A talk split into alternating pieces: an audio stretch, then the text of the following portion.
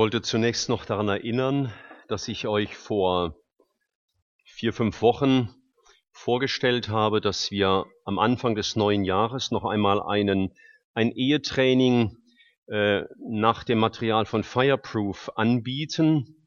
Wir wollten dieses Ehetraining dann starten, wenn fünf Ehepaare sich gemeldet haben.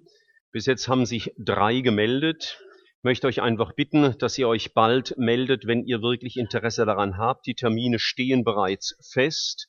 Ich denke, dass sie im Gemeindebrief stehen und ähm, denke, ich möchte euch einfach Mut machen, euch Zeit zu nehmen, auch für eure Ehen, äh, die Pflege eurer Ehe, auch für die Prävention für eure Ehe, für die Auseinandersetzungen, in denen wir leben auch in dieser Welt hin bezü bezüglich unserer Ehen. Danke, wenn ihr euch möglichst heute noch meldet, damit wir überschauen können, ob das zustande kommen kann. Ich möchte den Predigtext lesen, der denen gut vertraut sein sollte, die in den letzten beiden Gottesdiensten auch da gewesen sind. Es ist nämlich genau der gleiche Text noch einmal.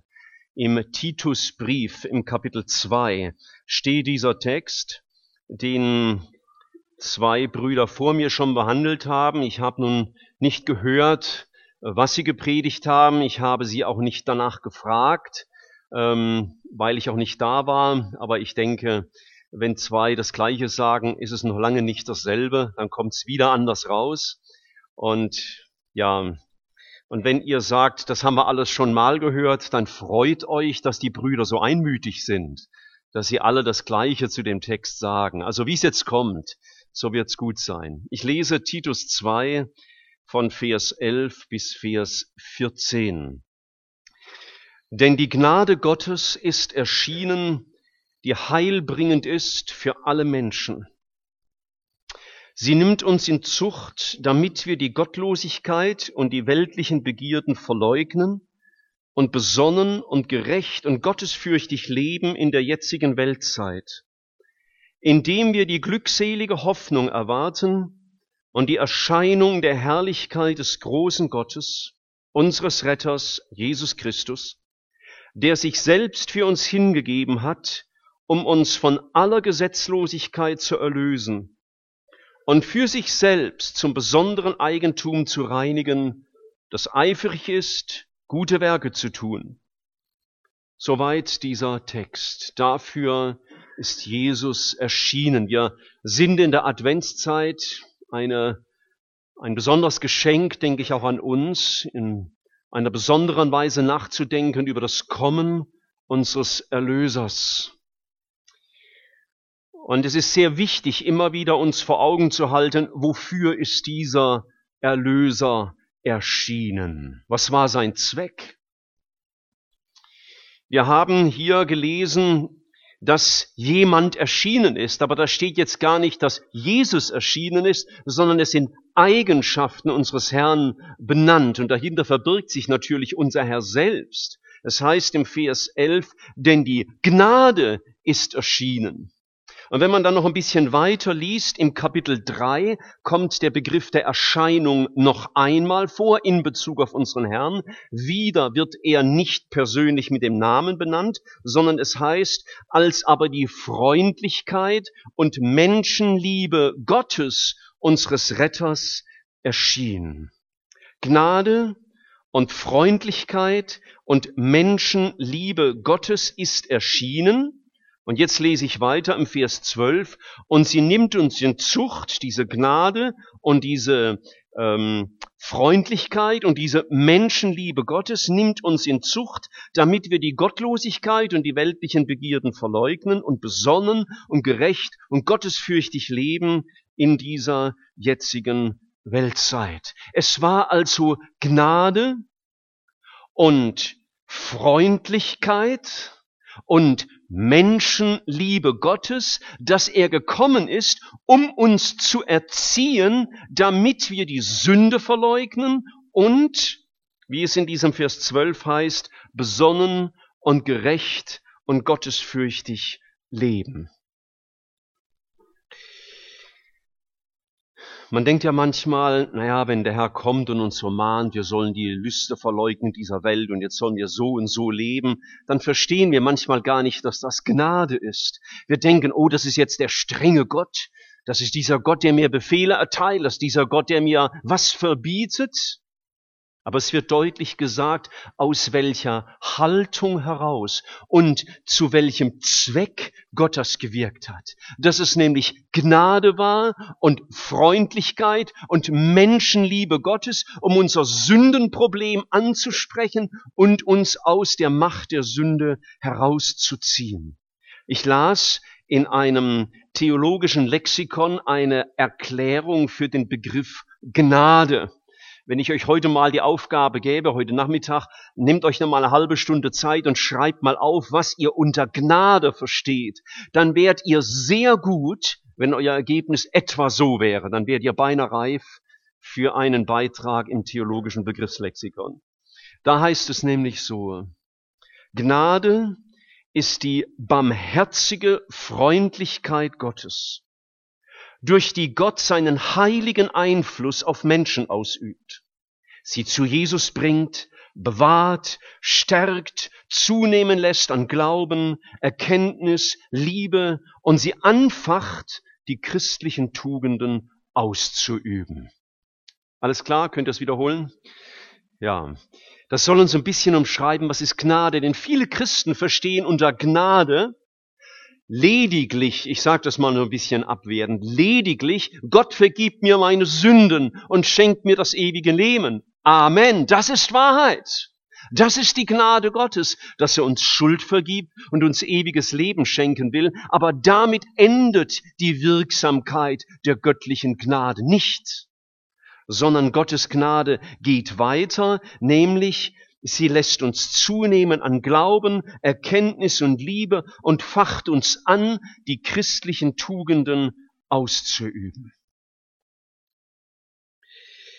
Wenn Gott will, dass du, wie es im Vers 12 heißt, die Gottlosigkeit und die weltlichen Begierden verleugnest und besonnen und gerecht und gottesfürchtig lebst in dieser Welt, dann ist das kein Muss, dann ist das kein Gesetz, dann ist das kein Zwang, dann ist das keine moralische Keule, sondern das ist Gnade. Das ist Freundlichkeit und das ist Menschenliebe Gottes. Denn woraus Gott uns rettet, ist nichts Gutes. Woraus Gott uns rettet, ist die Macht der Sünde, die uns zerstört. Und wenn Gott sich die Mühe macht, in unser Leben hineinzuwirken, um uns zur Umkehr zu bringen, dass wir die Sünde verleugnen und uns ausstrecken nach diesem Leben, das Gott ehrt, dann tut Gott das aus Gnade weil er den Sünder leiden sieht in seiner Sünde. Denn der Mensch ist von Gott geschaffen, so heißt es in dem wunderschönen Westminster Bekenntnis, Gott zu verherrlichen und sich für alle Zeit an ihm zu erfreuen. Und deswegen will Gott uns herausziehen aus der Sünde und ihrer Macht, damit wir ihn verherrlichen und uns an ihm freuen können. Es ist also Gnade, wenn Gott dich anspricht, heute durch die Predigt oder durch deine stille Zeit oder durch irgendein Erlebnis, das du im Alltag machst, dass er dich anspricht und sagt, ich nehme dich jetzt in Zucht. Ein ganz starkes Wort. Das heißt, ich greife massiv ein. Das heißt, ich erziehe dich nachdrücklich. Und ich lasse da nicht locker. Und ich lasse dich vielleicht auch mal die Folgen deiner Sünde spüren, damit du beginnst, das zu verleugnen, was zwischen dir und mir steht und dich ähm, zerstört. Wenn Gott das gewirkt hat, wenn er erschienen ist, mit diesem Ziel, dass wir die Sünde verleugnen und besonnen und gerecht und gottesfürchtig leben, dann ist es ein Akt der Gnade, der Befreiung, der Liebe und der Güte Gottes. Ich könnte es auch sagen mit einem Thema der neuen Gemeindebibelschule ab dem Januar. Ich muss nicht bleiben, wie ich bin. Das ist Befreiung. Wenn Gott sein Gesetz gegeben hat, wenn er sagt, wie er will, dass du lebst, wenn er dich herausfordert, wenn er dich mahnt, wenn er dich auch in Zucht nimmt, dann ist das nicht Gesetz, dann ist es nicht Muss, dann ist es keine Keule, sondern es ist Gnade. Gott erbarmt sich über dich. Er schenkt diese Gnade, wie es im Vers 11 heißt, als heilbringende Kraft. Ich will Gott dafür dankbar bleiben, wenn er sich die Mühe macht, mit mir über mich zu sprechen. Das ist Gnade, wenn Gott uns nicht laufen lässt. Es ist Gnade, wenn Gott mit uns redet über uns. Es ist Freundlichkeit und Menschenliebe Gottes. Wenn du schon mal versucht hast, einen anderen Menschen, der einen ganz falschen Weg geht, davon zu überzeugen, dann weißt du, das kann manchmal eine sehr anstrengende Aufgabe sein. Und vielleicht kriegst du kräftig Gegenwind und der andere fällt über dich her. Und deswegen sind wir manchmal geneigt zu sagen, dann soll er mir doch sonst wo runterrutschen. Wenn er sich nichts sagen lassen will. Schau, wenn Gott mit uns redet, dann deswegen, weil er ein Gott der Gnade ist und ein Gott, der freundlich ist und ein Gott, der voller Menschenliebe ist. Und weil er das ist, will er, und darauf werde ich mich jetzt konzentrieren, drei Dinge in uns hervorrufen, und wir lesen sie im Vers 12 noch einmal. Wir haben Letzten Sonntag habt ihr schon gehört, den ersten Teil von Vers 12, diese Gnade Gottes nimmt uns in Zucht, damit wir die Gottlosigkeit und die weltlichen Begierden verleugnen. Da wird also angesprochen worden sein, was lassen wir hinter uns? Und jetzt werden drei Begriffe genannt, nach denen wir uns ausstrecken wollen, wofür uns Gottes Gnade in Zucht nimmt, also nachdrücklich erzieht. Und das ist besonnen und gerecht und gottesfürchtig leben. Über diese drei Begriffe werden wir jetzt ein bisschen nachdenken. Ich weiß nicht, wie du Besonnenheit umschreiben würdest. Manche sagen vielleicht, ich weiß gar nicht richtig, was das heißt. Dann ist ja gut, dass du hier bist, dann lernst du es heute Morgen. Oder frag eine ältere Person, die kannst dir vielleicht auch erklären. Besonnenheit, das hat zu tun mit einem gesunden Denken, mit einem nüchternen, realistischen Denken. Und das hat zu tun mit Beherrschtheit in meinem Denken und meinem Überlegen. Und deswegen möchte ich jetzt ganz besonders darüber sprechen, dass wenn die Gnade Gottes erscheint und dich in Zucht nimmt, beginnt sie mit deinem Denken. Besonnenheit hat etwas zu tun mit dem Denken. Ihr habt vielleicht das auch schon gesehen, gibt manchmal so kleine Poster, da steht drauf, vor Inbetriebnahme des Mundwerks Gehirn einschalten. Ja, ist ein netter Satz. Ja, ich habe gedacht, manchmal, Michael, hättest du besser jetzt auch gemacht.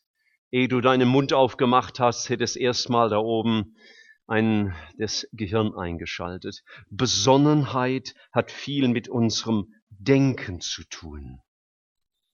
Dass wir darüber nachdenken, mein Handeln, welche Auswirkungen hat es? Wenn ich jetzt diese Entscheidung treffe, wenn ich diesen Weg gehe, dass ich nicht einfach eine schnelle Entscheidung treffe, sondern darüber nachdenke, wohin wird mich diese Entscheidung führen? Welche Folgen hat mein Handeln dann für diese Zeit, in der ich lebe? Und welche Auswirkungen hat mein Handeln vielleicht sogar für meine Ewigkeit?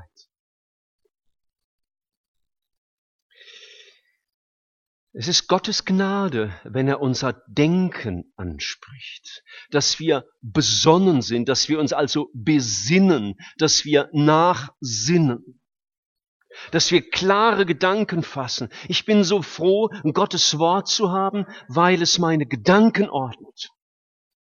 Wenn diese Männer und Frauen, die diesen Bildungsplan, von dem wir eben gehört haben, auf den Weg bringen wollen, wenn die Gottes Wort lesen würden und ernst nehmen würden, dann würden sie zur Besinnung kommen. Auch das hat mit dem Wort Besonnenheit zu tun. Und ich bin froh, dass Gottes Wort so nachdrücklich an mir arbeitet, damit ich manchmal zur Besinnung komme. Denn manchmal kann ich, wahrscheinlich geht dir das ebenso, in meinem Denken manchmal so festgefahren sein, so ganz genau wissen, was richtig ist. Und Gott sagt, ich erziehe dich. Ich muss vielleicht auch manchmal schmerzhafte Dinge zulassen oder aktiv tun in deinem Leben, damit dein Denken sich verändert.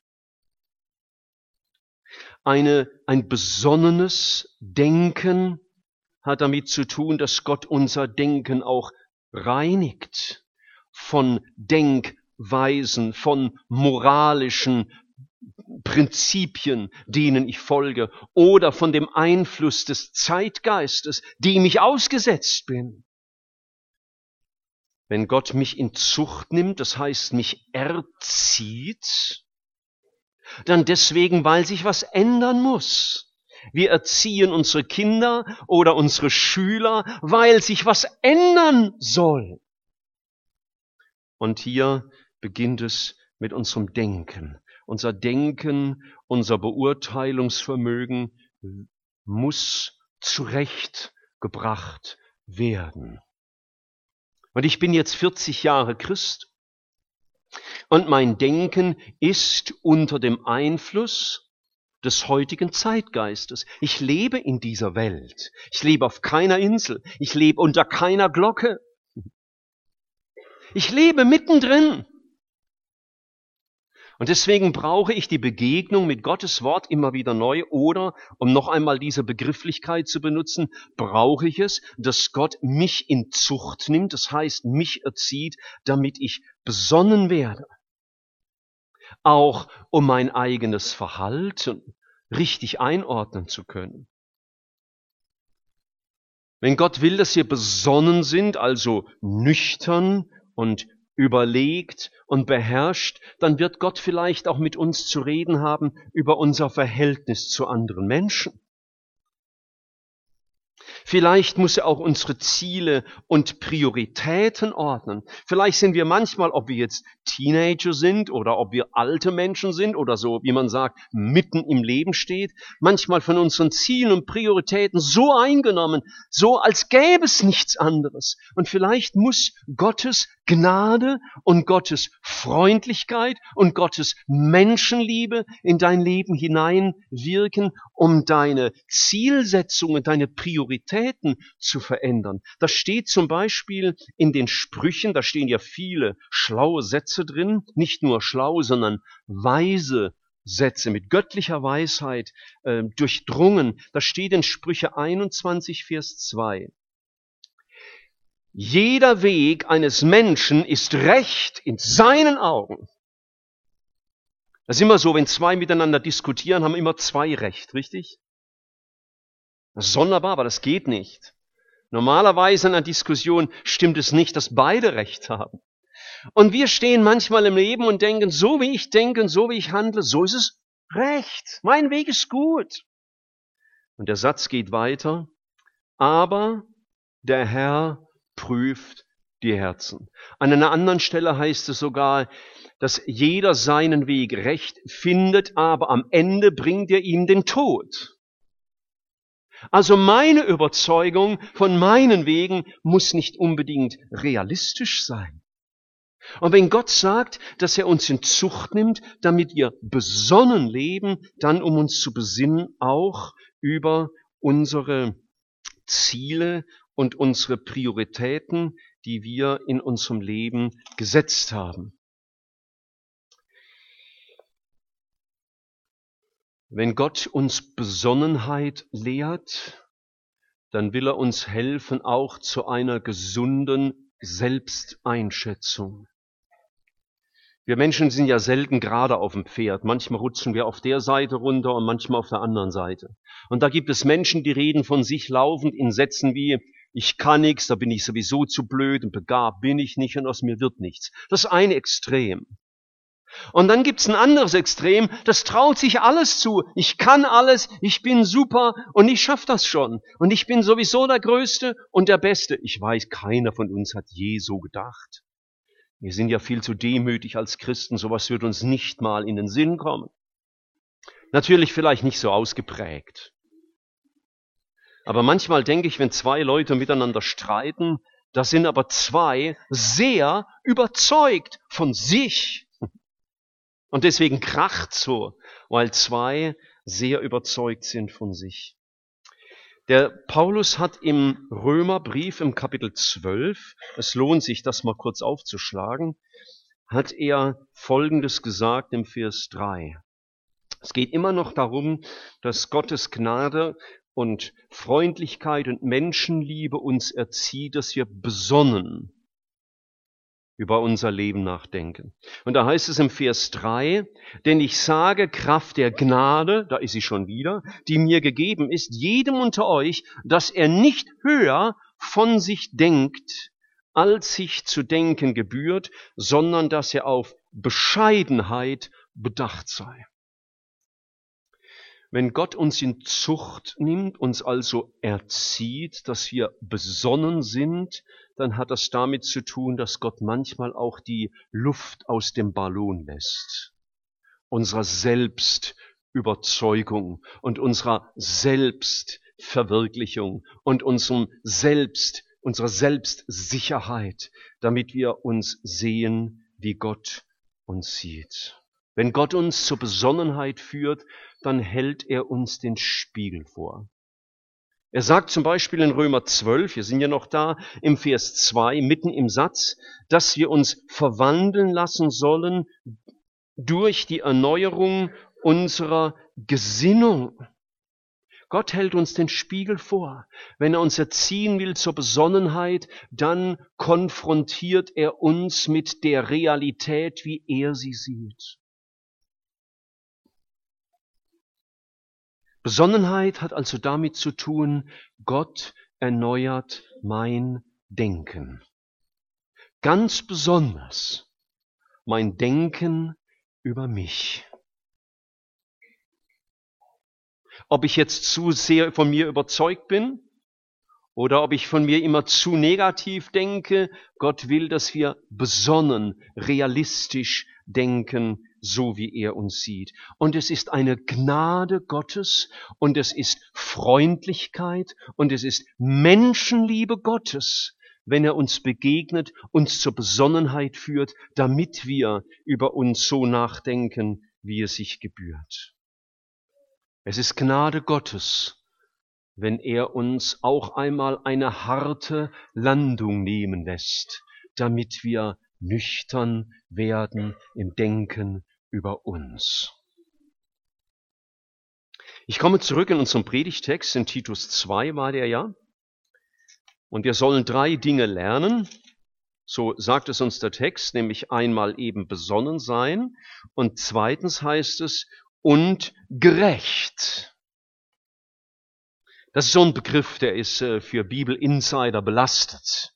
Wenn wir den Begriff Gerechtigkeit hören, dann hören wir ganz schnell mit ähm, Begrifflichkeiten aus hm, dem, aus dem Thema der Erlösung. Ja, wir sollen ja nicht selbst gerecht sein. Wir können nie gerecht sein aus uns selber, sondern wir brauchen die Gerechtigkeit Gottes, um erlöst zu werden. Und das können wir uns gar nicht oft genug vor Augen halten. Aber wenn das Wort Gottes das Wort gerecht gebraucht, dann geht es nicht darum, dass ich mich gerecht fühle und damit den Himmel erobern will, sondern dass ich nach den Maßstäben Gottes lebe, dass ich dem Willen Gottes entsprechend lebe.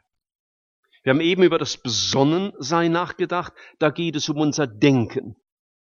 Und bei dem Begriff gerecht geht es um meinen Lebensstil. Wie wirkt sich mein Denken aus?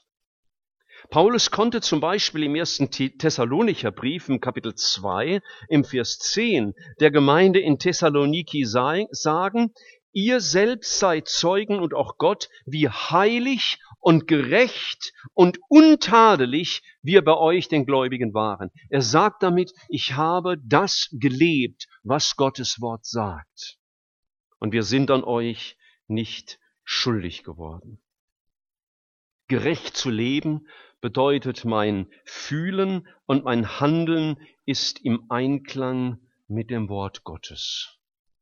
Und wenn Gott sagt, dass seine Gnade und seine Freundlichkeit und seine Menschenliebe uns erzieht, dann erzieht sie uns für ein Leben. Nicht nur für ein Denken, sondern für ein Leben, das Gott widerspiegelt. Er erzieht uns wie ein Vater. Wir haben vorhin so einen jungen, glücklichen Vater hier vorne gesehen, der seine erste Tochter in den Armen halten kann, hat erst einen Jungen und ein Mädchen. Ich kenne das Gefühl sehr gut, ist ein paar Jahre her, da ging es mir genauso. Man ist glücklich, man ist ein bisschen, ein bisschen äh, auf heilige Weise stolz auf das, dass man zwei Kinder hat und freut sich daran. Und ähm, es geht schneller, als man denkt, dass so kleine Schätze Erziehung brauchen. Wenn man denkt, da fange ich mal an, wenn die die Schule kommen, dann hat man bereits alles verloren. Das hat Lenin besser gewusst. Sogar er. Gott erzieht uns wie ein Vater. Und wenn ein Vater erzieht, dann erzieht er nach seinen Normen, nach seinen Werten und nach seinen Zielen und nach seinen Geboten. Und wenn er ein Vater mit Rückgrat ist, dann ändert er das nicht laufend. Dann sagt er nicht jedes Mal, wenn Erziehung ein bisschen zu anstrengend wird, okay, dann erweitern wir das Ganze halt ein bisschen, machen es ein bisschen leichter, wir, wir senken die Schwelle ab, damit alles wieder passt und mein Kind mit ihr zufrieden ist. Ein Vater, der erzieht, muss sich darauf einstellen, dass er Widerspruch hervorruft. Ich weiß nicht, wie oft die Regina das erlebt in der Schule, dass wenn sie ihren Schülern eine klare Sache sagt, dass die aufstehen und ihr frenetisch Beifall klatschen für diese tolle Vorgabe, die sie gegeben hat. Wenn sie ankündigt, nächste Woche ist eine Klassenarbeit, dass alle auf die Bänke springen und sagen, endlich, wir haben nur darauf gewartet. Es wird nicht so oft vorkommen, nehme ich an, Vielleicht will man sie überzeugen, dass man sie irgendwann anders machen kann. Mancher ist vielleicht sogar ganz radikal und sagt, das bräuchte man doch gar nicht. Gott erzieht uns wie ein Vater und darin erzieht er uns in Liebe und mit Ernst und mit Beharrlichkeit. Ich habe auch Kinder erzogen und ich bin alles andere als ein vollkommener Vater. Aber eines war klar, ich habe Vorstellungen in meiner Erziehung, wohin meine Kinder gehen sollen. Und diese Vorstellungen habe ich versucht, aus Gottes Wort zu erkennen und umzusetzen. Und dabei ging es mir nicht darum, dass die Kinder so werden müssen, wie ich mir vorstelle, dass sie werden müssen. Sonst müsste wenigstens eines meiner Kinder Bankkaufmann sein. Das ist mein Beruf. Was ein Vater im Ziel hat, ist ein reifes und fruchtbares Leben das seine Kinder führen sollen. Und das ist Gottes Ziel in der Erziehung mit uns. Er erzieht uns, damit wir gerecht leben, das heißt im Einklang mit dem, was ihm wohlgefällig ist. Wir finden diesen Begriff gerecht, zum Beispiel im Philipperbrief, eingebunden in eine ganze Serie von Begriffen. Es würde uns überfordern, wenn wir das jetzt näher betrachten wollten. Aber in Philippa 4, Vers 8 steht Folgendes. Philipperbrief, Kapitel 4, Vers 8. Im Übrigen, ihr Brüder, alles, was wahrhaftig, was ehrbar, was gerecht, was rein, was liebenswert, was wohllautend, was irgendeine Tugend oder etwas Lobenswertes ist, darüber denkt nach. Und wenn ich jetzt mal nur dieses Wörtchen gerecht herausgreife, dann möchte ich das einfach mal auf diese Weise tun, dass ich sage, alle anderen sieben Begriffe, die in diesem Vers 8 stehen, beschreiben, was es bedeutet, gerecht, das heißt, nach dem Willen Gottes zu leben. Nämlich, dass wir wahrhaftig sind, ehrlich. Das bedeutet, dass wir ehrbar sind, das heißt uns so verhalten, dass man uns dafür ehren kann. Das bedeutet, dass ich rein bin in meinen Motiven im Umgang mit dem Nächsten. Und dass ich liebenswert bin. Viele wollen geliebt werden. Das ist ziemlich einfach, geliebt zu werden. Liebe so, Lebe so, dass du liebenswert bist und erwarte nicht von den anderen, dass sie göttliche Liebe ausüben und müssen einen Kaktus lieben. Gerecht zu leben bedeutet das zu tun, was wohllautend ist. Das heißt, wenn man darüber spricht, soll sich das gut anhören, das soll ein Wohlklang für die Ohren sein, dass man Dinge über dich berichten kann, wenn du gerecht lebst, dass sich gut anhört und dass es um Tugenden geht, das heißt um gute, nachahmenswerte Charaktereigenschaften. Und dass es etwas Lobenswertes ist. Ein gerechter Lebensstil ist des Lobes wert. Und das wird der Herr mal tun für die, die so gelebt haben. Er wird ihnen dann mal einmal sagen, recht so, du getreuer Knecht, du bist über wenigem treu gewesen, ich will dich über viel setzen. Geh ein zu meines Herrn Freude. Verstehst du, so will ich leben, dass Gott mich eines Tages dafür loben kann.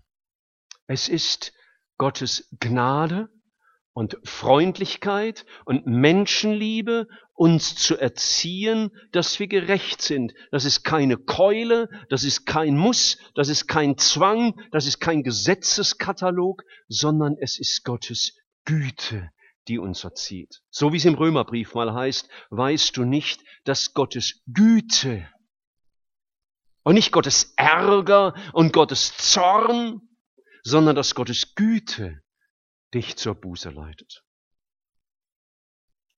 Und ich komme zum letzten Mal zurück in unserem Predigtext.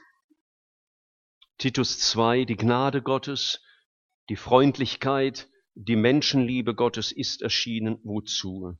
Im Vers 12, der dritte Begriff, dass wir Gottes fürchtig, manche übersetzen auch Gott selig leben. Das werde ich gleich erklären, was das heißt. Wenn die Besonnenheit mein Denken anspricht,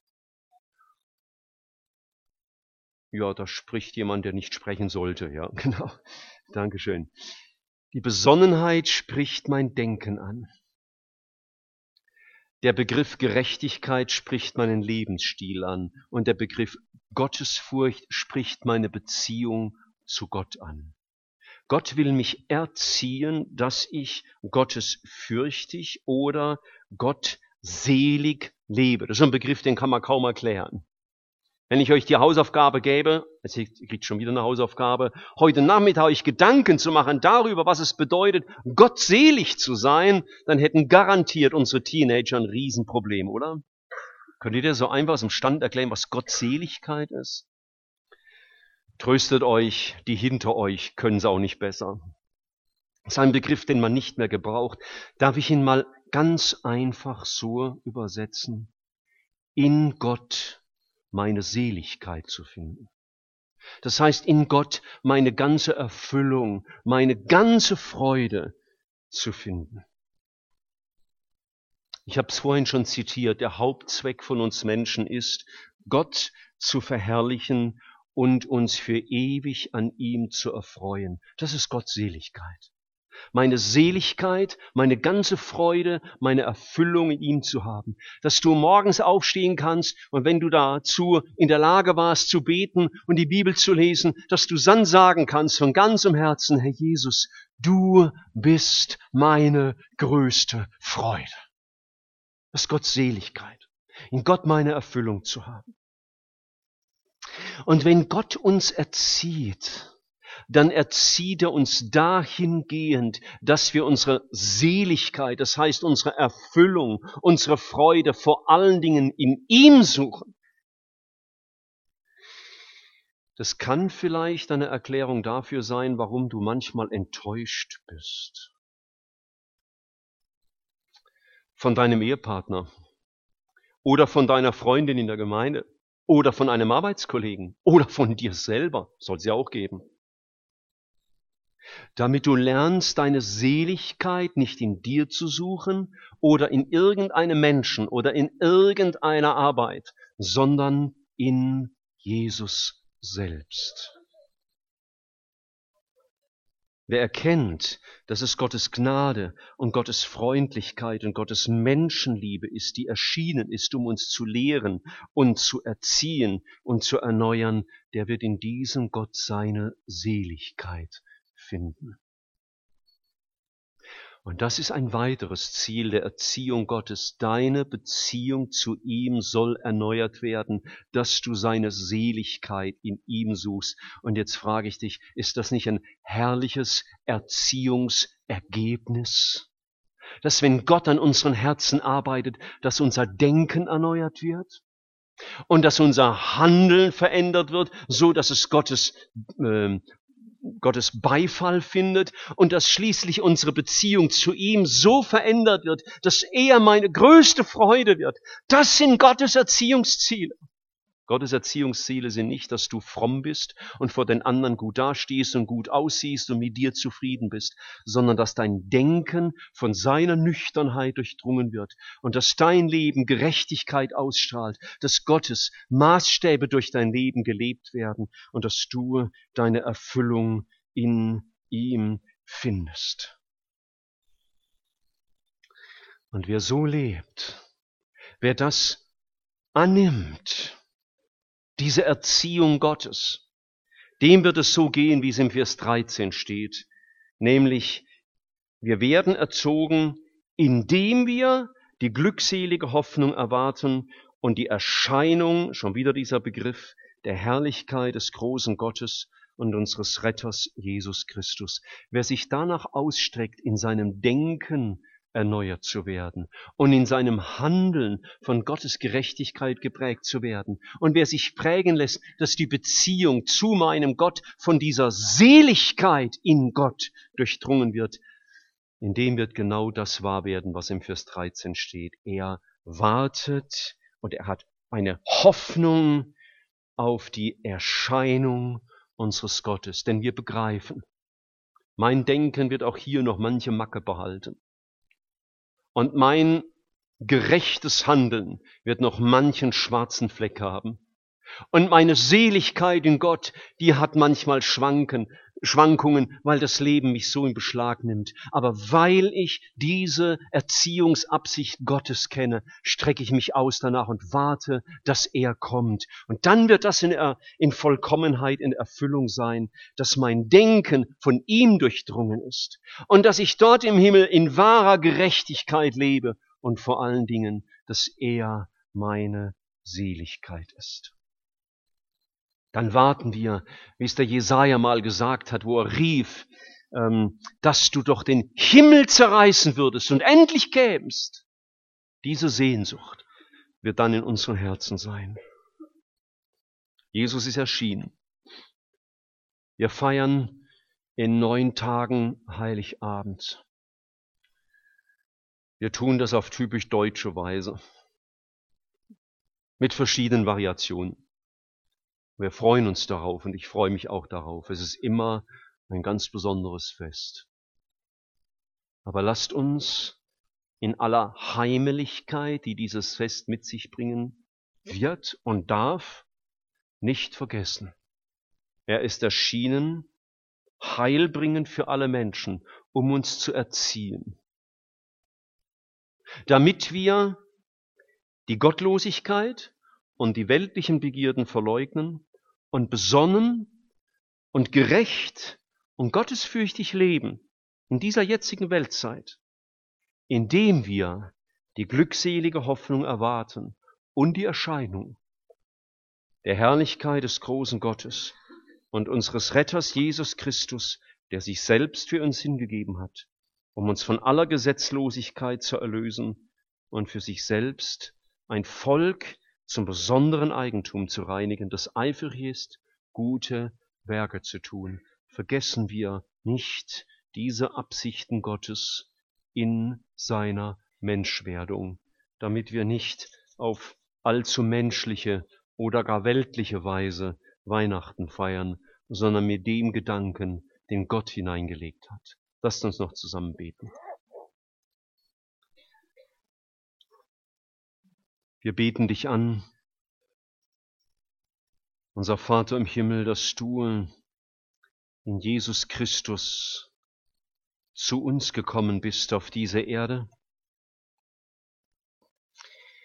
Und wir beten dich an, dass es deine Gnade war, die ihn gesandt hat, deine Freundlichkeit und deine Menschenliebe.